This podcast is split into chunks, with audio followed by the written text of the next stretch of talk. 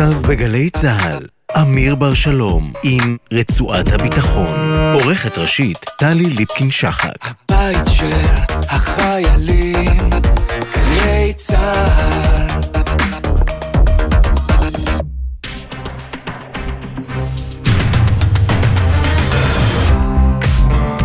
שלום לכם, רצועת הביטחון של יום רביעי בשבוע.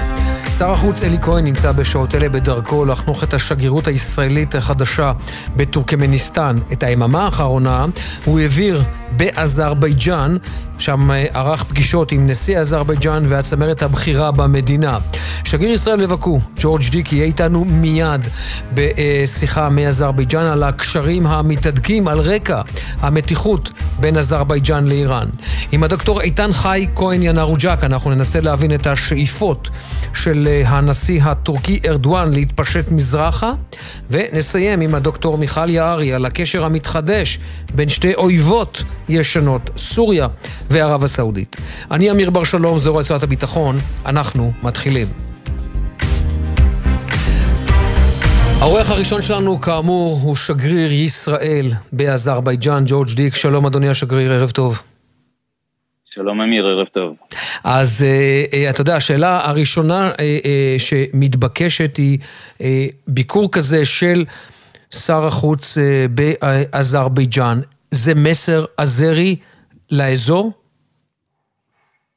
קודם כל זה מסר, אה, מסר עזרי אה, לשתי המדינות. אחרי שהם פתחו שגרירות בישראל רק לפני אה, שבוע בערך, שבוע וחצי, זה מסר שפתיחת השגרירות היא לא סוף פסוק ולא סוף תהליך, אלא רק תחילתה של עליית מדרגה ביחסים שלנו. צריך לזכור שזה ביקור ראשון של שר חוץ ישראלי מאז 2012, וזה ביקור ראשון אחרי פתיחת השגרירות, כשיש שתי שגרירויות אצל המדינות.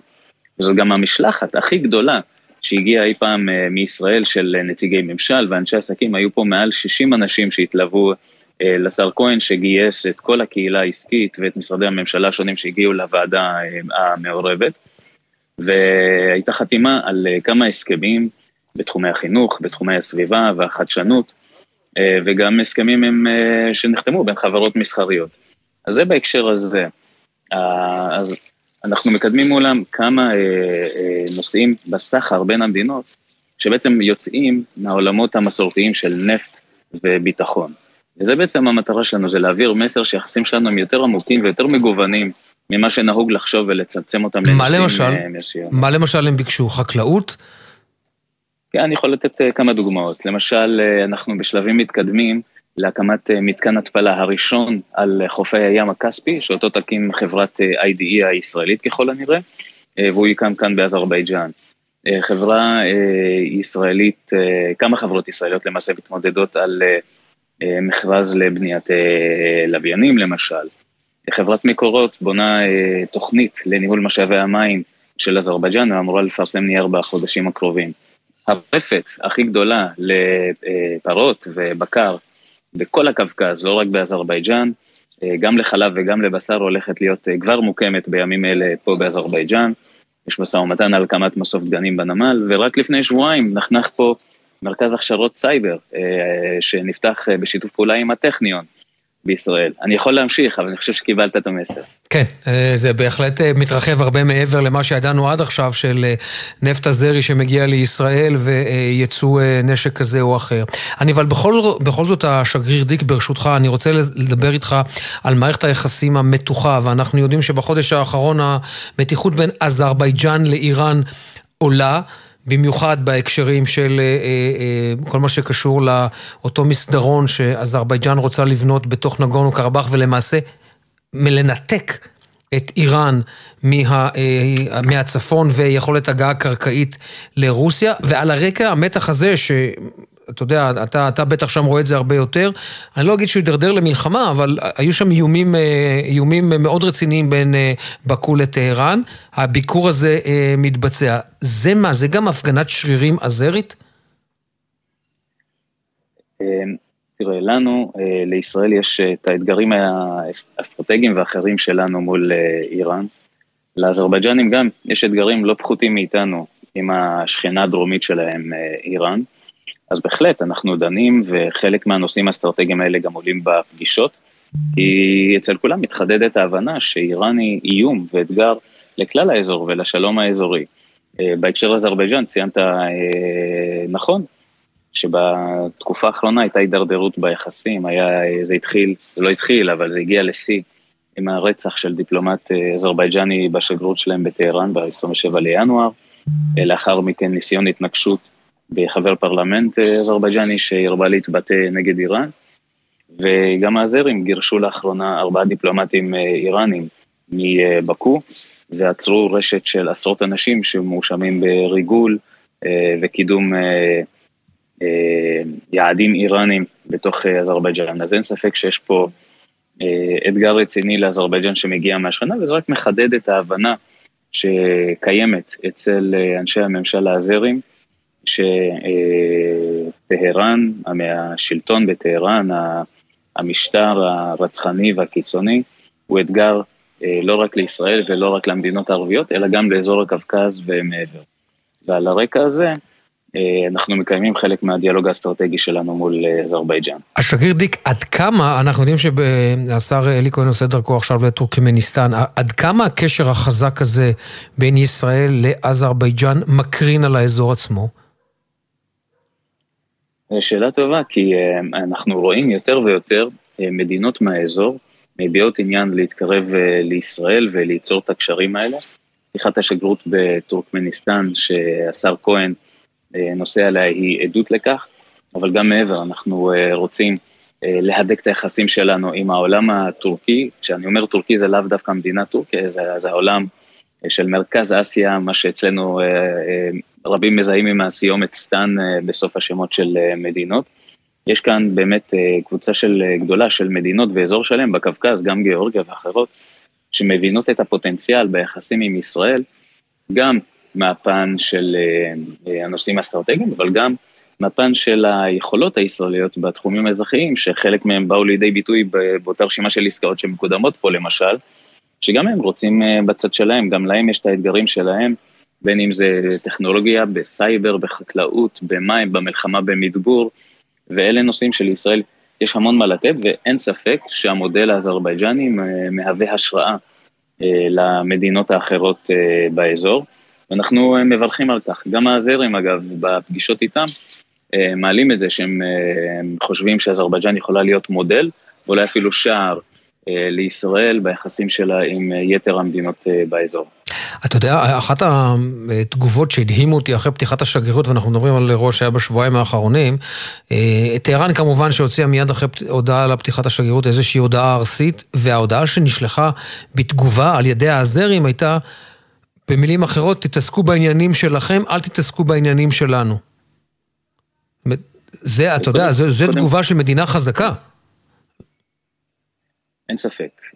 א', אנחנו בהחלט נותנים כתף לאזרים בהרבה נושאים, כולל בנושאים האסטרטגיים, והשר כהן גם חזר על חלק מהמסרים האלה, והוא נותן המון תשומת לב לאזרבייג'אן ולקידום היחסים איתה. אז הגיע, הוא לקח על עצמו גם להיות יושב ראש הוועדה המעורבת, שבזכותה התכנסנו באזרבייג'אן היום, והוביל משלחת של אנשי ממשל ואנשי עסקים, כי הוא באמת מאמין ומשקיע המון תשומות ביחסים עם אזרבייג'אן, זה לא בכדי שהוא בחר שבועיים אחרי פתיחת השגרירות להגיע לכאן. כן. וזה מסר שמהדהד אצל הצד האזרבייג'ני גם כן, אבל בלי קשר, אזרבייג'נים מבינים היטב שהשלטון בטהרן הוא שלטון שמגיב בצורה מאוד אגרסיבית לחולשה, אני חושב שהם מתנהגים בהתאם.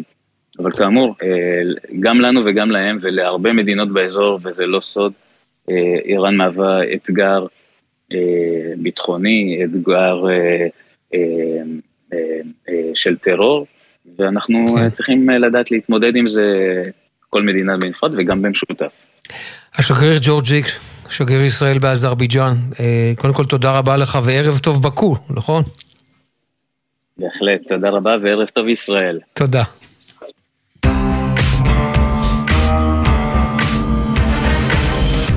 אנחנו לא מתרחקים כל כך. אנחנו עכשיו uh, הזכרנו בשיחה עם השגריר uh, דיק את uh, uh, האינטרסים הטורקים ואת uh, טורקיה, השותפה האסטרטגית uh, של אזרבייג'אן, ובעניין הזה אנחנו אומרים שלום וערב טוב לדוקטור חי איתן כהן ינרוז'ק, מומחה לטורקיה ממכון uh, ירושלים לאסטרטגיה וביטחון ומרכז uh, משה דיין באוניברסיטת תל אביב.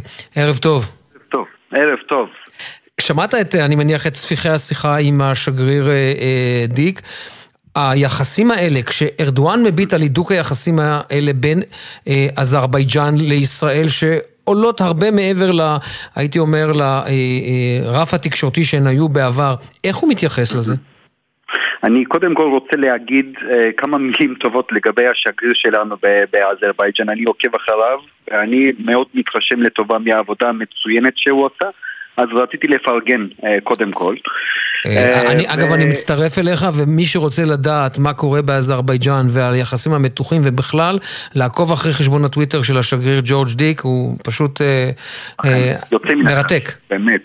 נכון, הוא, הוא באמת מרגיז את האיראנים והוא בעצם אה, יכול בעצם לקבל את התמיכה העממית של האזירים בנושא היחסי ישראל-אזרבייג'אן, באמת יוצא מן הכלל שאפו, אה, זה אה, הצלחה ממדרגה ראשונה, אני עוד הפעם רציתי להדגיש את זה.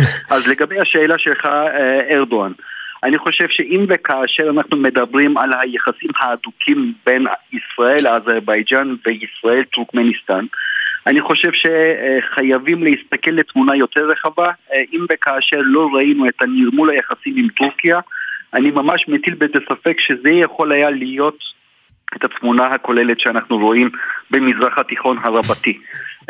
אני רוצה להדגיש גם את המכנה המשותף של ישראל וטורקיה, שזה אזרבייג'אן, ב-2020 הייתה מלחמה בנגורנו קרבאח, למרות העובדה ירושלים ואנקרה לא תיאמו ביניהם, אבל עובדה שני, שתי המדינות האלה אה, תמכו באזרבייג'אן נגד הארמנים, ומאוד אירוני אבל ארמניה הנוצרית נתמכה על ידי איראן השיעית וישראל היהודית תמכה באזרבייג'אן השיעית. אוקיי, אז זה באמת, אה, זה באמת כן. אה, איך אני יכול להגיד, אה, שובר את כל הדעות הקדומות. אז אה, מה שאני... יש לנו פה איזושהי זירה שמבוססת אך ורק על ריאליזם טהורה וישראל משחקת את המשחק כמו שצריך. אזרבייג'אן נותנת חשיבות רבה ליחסים שלה עם ישראל, אבל לא לשכוח, אזרבייג'אן היא האחות הקטנה של טורקיה. וברגע שיש מתיחות בין ישראל לטורקיה, אולי אזרבייג'אן היא מדינה חזקה, אבל עדיין היא חושבת שהיא תחשוב אה, ליתר דיוק שכאשר יש מתח ביחסי ישראל-טורקיה, יהיה יותר קשה בשביל אזרבייג'אן אה, לצאת מן הארון, מה שנקרא במרכאות, וככה להפגין כוח ביחד עם מדינת ישראל מול איראן. אני גם, אם תרשה לי, לומר כמה כמה דברים לגבי איראן. אה, אחרי הניצחון האזירי נגד אה, נגורנו קרבאח, נגד החלק הארמיני של נגורנו קרבאח, ראינו אה, שיש פה איזשהו מושג חדש בקפקז בשם המסדרון זנגזור, שזה בעצם פותח מסדרון יבשתי מהאזרבייג'אן פרופר לחבל האזירי המובלט האזירית בשם נחג'יוון, שהיא בעצם גובלת עם טורקיה. במילים אחרות, אם וכאשר אזרבייג'אן כן תצליח להכריח את ארמניה לפתוח את המסדרון היבשתי הזה, אז טורקיה ואזרבייג'אן יוכלו בעצם אה, ליצור פה רצף טריטוריאלי יבשתי אה, בין שתי המדינות. אבל מה זאת אומרת? זה, נחש... זה, זה חלק מהסכם? החשיבות, החשיבות האסטרטגית של איראן תלך ותידרדר. אז לכן האיראנים מאוד מודאגים מההתעצמות של אזרבייג'אן. לא, לא, אני אומר, אבל אותו, אותו מסדרון שיחבר את אזרבייג'אן עם טורקיה, זה חלק מה, מההסכם סיום המלחמה ב-2020. זה, זה לא אם. אבל... בשטח מראות לנו שלמרות העובדה שהארמנים חתמו על הסכם, הם לא מיישמים אה, אותו. אה, מבחינת, ה, מבחינת ארמניה, מן הסתם זה סוג של סיוט. תחשוב שיש פה איזשהו ערוץ, יש פה איזשהו אה, קו מסדרון יבשתי שהאזרים יוכלו לנוע מבלי, להפ... מבלי איזושהי הפרעה בין אזרבייג'אן פרופר לנחצ'יבן, ומנחצ'יבן ייכנסו ישירות לטורקיה. וזה מסכן מאוד את ה... זה ברור, אבל זה, זו הסיבה, נכון, שהאיראנים מחבקים עכשיו חזק מאוד את ארמניה כדי לטרפד את המעבר הזה? אכן כך, ובדיוק אה, האיראנים חנכו קונסוליה בדיוק באזור סיוניק. סיוניק זה אה, בדיוק האזור אה, הדרומי של ארמניה, איפה שבעצם המסדרון זנגזור היה אמור לעבור. זה בעצם אה, כתוצאה, בוא, בוא נגיד ככה, כתוצאה מהחנוכה של הקונסוליה האיראנית באזור סיוניק בתוך ארמניה, אז האזירים קיבלו את ההחלטה הכל כך אמיצה והם חנכו את השגרירות שלהם בישראל. אוקיי, אז הם בעצם העבירו מסר חסר תקדים אה, נגד איראנים, אה, הם כבר באמת רוצים להפגין פה כוח כמדינה חזקה. אה, מבחינת איראן זה בעיה מאוד רצינית כי עד אתמול אזרבייג'אן הייתה מאוד עסוקה עם האויבת הקטנה החלשה ארמניה. נכון להיום אזרבייג'אן כבר לא רואה בארמניה בליגה שלה, אלא עכשיו התעצמה בצורה מאוד אה, משמעותית, גם בזכות הטכנולוגיה הישראלית וגם הטכנולוגיה הצבאית הטורקית. ועכשיו מה שאנחנו רואים, האזרים שחיים בצפון מערב איראן עכשיו אה, קוראים לאזרבייג'אן לאחד את אזרבייג'אן, רפובליקת אזרבייג'אן עם דרום אזרבייג'אן שזה חלק בלתי כן. נפרד כיום של צפון מערב איראן. אז האיראנים מאוד מודאגים, כי אם וכאשר תהיה פה איזושהי מתיחות צבאית, אין צל של ספק שהעם כן. המקומי בתוך צפון מערב איראן, הם יתמכו באזרבייג'אן ולא באיראן. דוקטור אה, חי איתן, כהן ינרוג'ק, תודה רבה לך.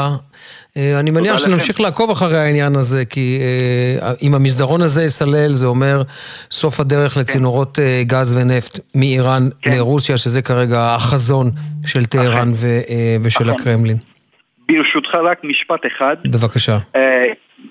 ישראל כמובן צריכה לתת חשיבות לזירה מזרח תיכונית, הסכמי אברהם וכולי, הכל טוב ויפה, אבל בבקשה לא לזלזל יש לנו פה ארגון של מדינות הטורקיות שמורכבת מאזרבייג'אן, קזחסטן, קירגיזיסטן, טורקיה, אוזבקיסטן וגם טורקמניסטן כמשקיפה.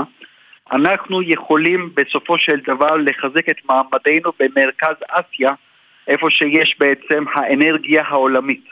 כן. אוקיי, אז אני חושב שישראל חייבת לתת גז בעולם הטורקי. אנחנו חייבים להתחזק בעולם הטורקי, כולל טורקיה, כולל אזרבייג'אן, ולכן כן. חייבים לעשות הסברה ישראלית בשפה טורקית. אוקיי? אז רציתי גם לנצל את ההזדמנות. אני רואה שלצערי במשרד כן. עדיין לא רואים את החשיבות. נעקוב. את החשיבות של העניין הזה. נעקוב. אבל רציתי לומר. דוקטור אוקיי, יאנה רוג'ק, תודה רבה לך. תודה, ערב טוב.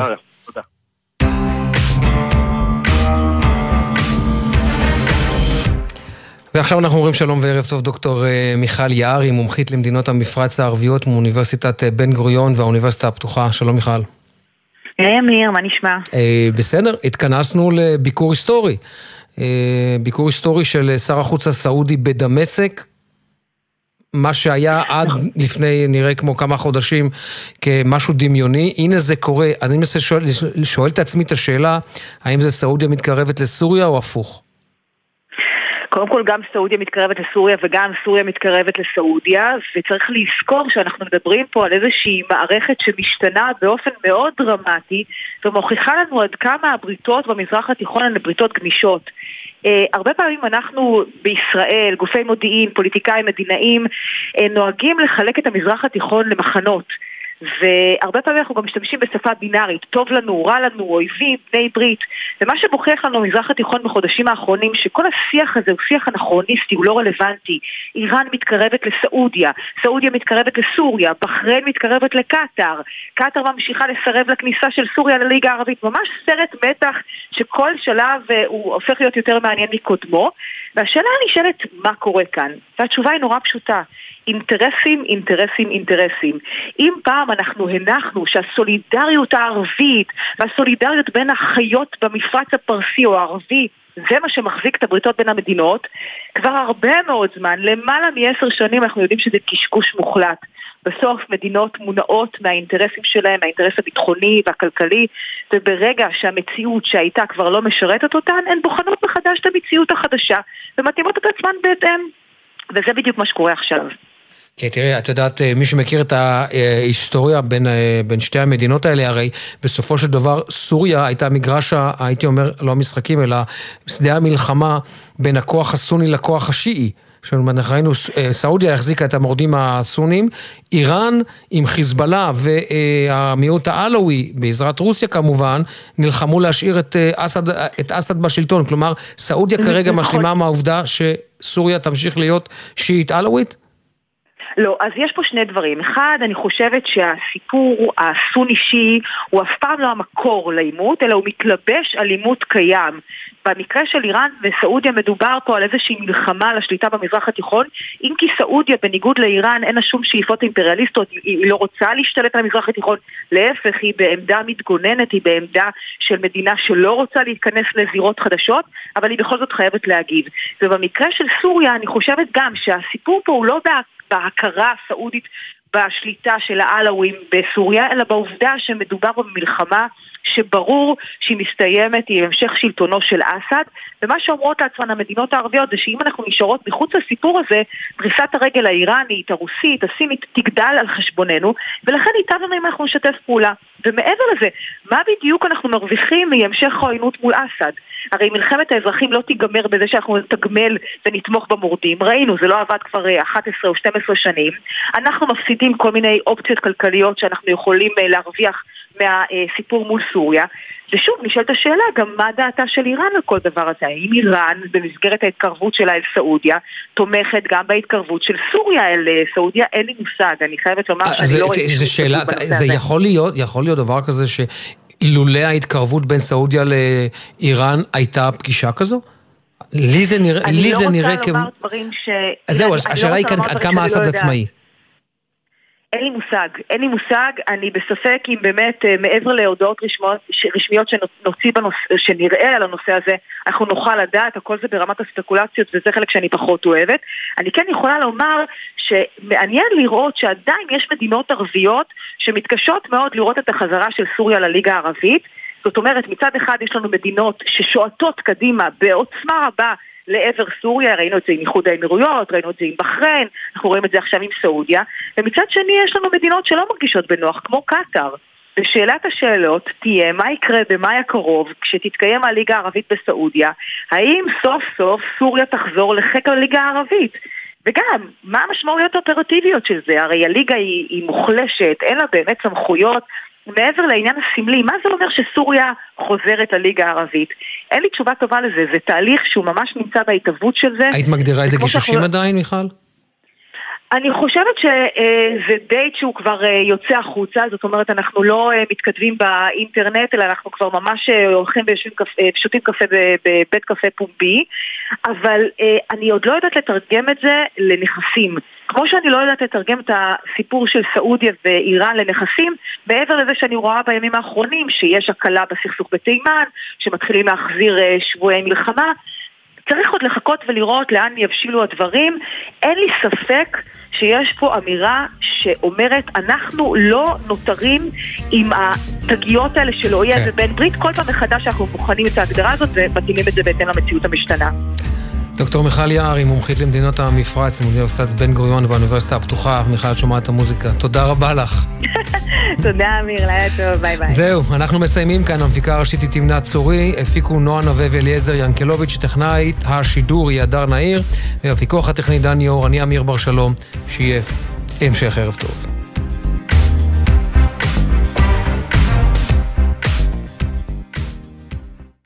בחסות לייף רן, מרוץ הנשים של סופר פארם בשיתוף עיריית תל אביב. ארבעה במאי, גני יהושע ספורטק תל אביב. להרשמה חפשי לייף רן בגוגל. בחסות אופטיקה אלפרין החוגגת 75 לישראל, עם 75 אחוזי הנחה בקניית שני זוגות משקפיים. יום עצמאות שמח מאופטיקה אלפרין, כפוף לתקנון. בחסות Holmes Place ו Go Active, המציעות 50 אחוז הנחה למנוי שבמבצע בארבעת החודשים הראשונים. להצטרפות חייגו, כוכבית 9940, כפוף לתקנון. נשמע, נשמע, סוף השבוע,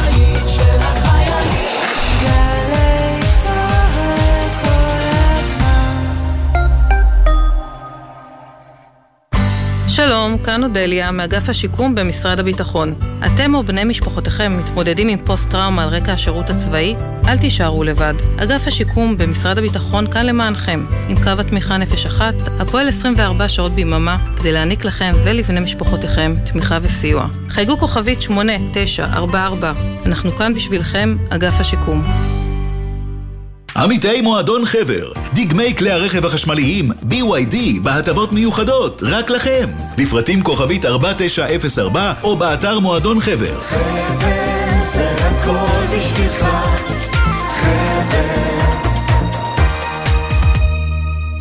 אנו מכריזים בזאת על הקמת מדינה יהודית בארץ ישראל. היא מדינת ישראל.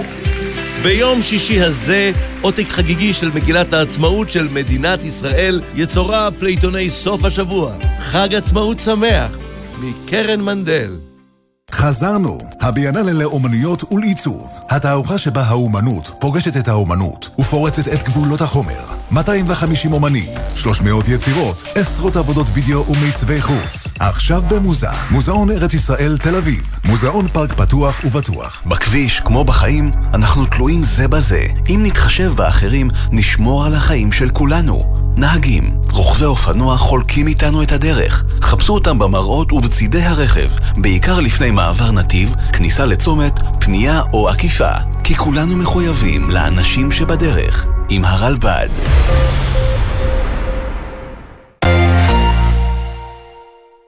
ערב יום הזיכרון לחללי מערכות ישראל ופעולות האיבה, תשפ"ג. בשני בשבע בערב, בגוף ראשון, חיילי גלי צה"ל בסיפורי זיכרון אישיים. זו הייתה הפעם הראשונה שנכנסים לבית בלי יזן. פתאום הבנו כמה שהנוכחות שלו בבית חשובה. בשמונה וארבעים, אחוז נא לנו כבלי אהבתכן, סיפורן של נשות הדוברה ההריונית. ומ-10 ו-40, ליל זיכרון, נעמי רביע, בשיחות עם משפחות חללים. ערב יום הזיכרון לחללי מערכות ישראל ופעולות האיבה, בגלי צה"ל. עכשיו בגלי צה"ל, המהדורה המרכזית של חדשות 13.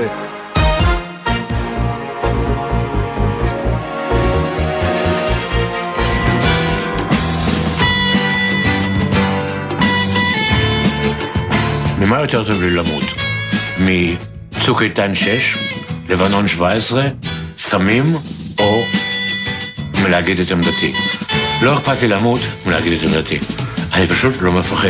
אומרים שהיה פה שמח לפני שנולדתי והכל היה פשוט נפלא עד שהגעתי כמעט מפחיד להספיד את יונתן גפן, אמן המילים הבלתי מעורער, דובר של דור ושל עצמו בלבד. יוצר שהעז לגעת בעצבים החשופים של החברה הישראלית הרבה לפני שהייתה מוכנה לכך, ואף פעם לא פחד להביע את דעתו. נולדתי בנהלל, שאני קורא לו כפר מה יגידו, כי כולם, היה חשוב לא לחיות, אלא מה יגידו לך. ובעמק יזרעאל, עד גיל הגיוס. כי לנו, לנו, לנו ארץ זאת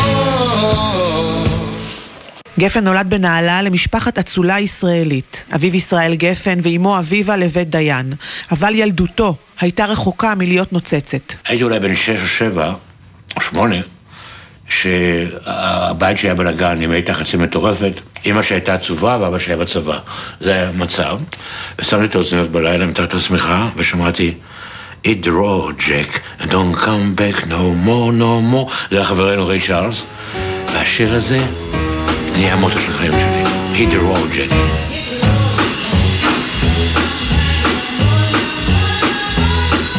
זה היה המוטו שלו, והוא לא היסס לצאת מהשורה, למרוד במוסכמות, גם אם היה בן למשפחה שכולם נשאו אליה עיניים. בגיל הגיוס הגעתי לתל אביב, הסתכלו כמו על משתמט, לא נשארתי בעבודת אדמה ובא... וגם לא נפלתי, הייתי אמור ליפול באדם הולדת או משהו, ויצאתי חי. גפן מייחס לאימו את המניע הראשוני לכתיבה שלו, לריפוי שמביאות לו המילים. אימא שלי, שהתחילה לגלות אה, סימנים מדאיגים של מאניה דיפרסיה, הייתה מנותקת לגמרי, בשנות הנעורים שלי לפחות,